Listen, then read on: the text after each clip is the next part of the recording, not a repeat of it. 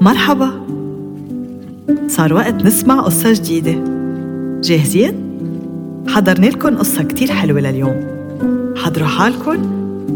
كنكنوا منيح وركزوا على التفاصيل.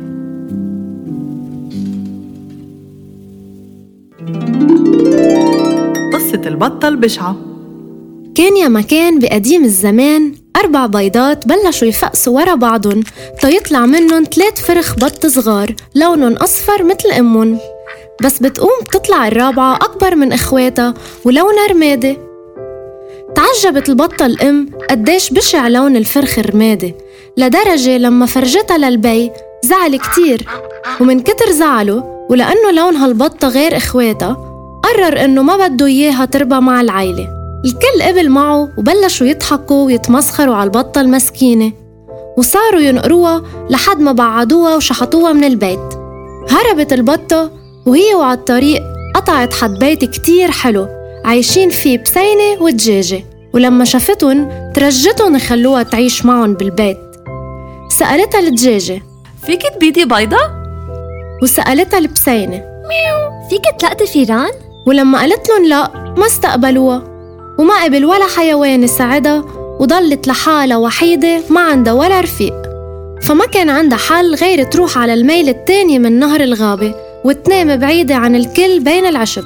تاني نهار بينتبه لها سرب من البط. ومثل كل الحيوانات البقوة صاروا يضحكوا عليها ويقولوا عنها بشعة ويعيطوا عليها لتفل بلشت تبكي البطة وحست حالها عن جد بشعة كتير وقررت تتخبى تما يشوفوها بقية الحيوانات.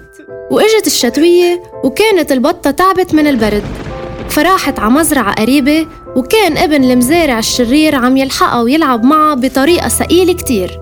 بيوم من الأيام كانت قاعدة البطة حد النهر عم تطلع على صورتها بالمي وتفاجأت لما شافت رقبتها صارت طويلة وبيضة. وجوانحها كمان بيض وكبار مثل التلج. بلشت تغني من الفرح مش مصدقة شو شافت وما لحقت تفتح جوانحها حتى حست حالها فيها تطير بالسما وتلعب هي وعم تسبح على وجه المي. وهون بقربوا عليها ثلاث طيور وبيتعجبوا من جمالها. وبيقولوا لها شو إنك حلوة يا بجعة؟ فلما قالوا لها هيك فهمت البجعة إنها من الأساس ما كانت بطة والهيك كانت مختلفة عن البقوة. ومن وقتها بطلت تحس حالها بشعة بالعكس صارت تشوف حالها حلوة كتير ومميزة عن البقوة. وهيدي حكايتي حكيتها وبعبكن خبيتها انطرونا بقصة جديدة.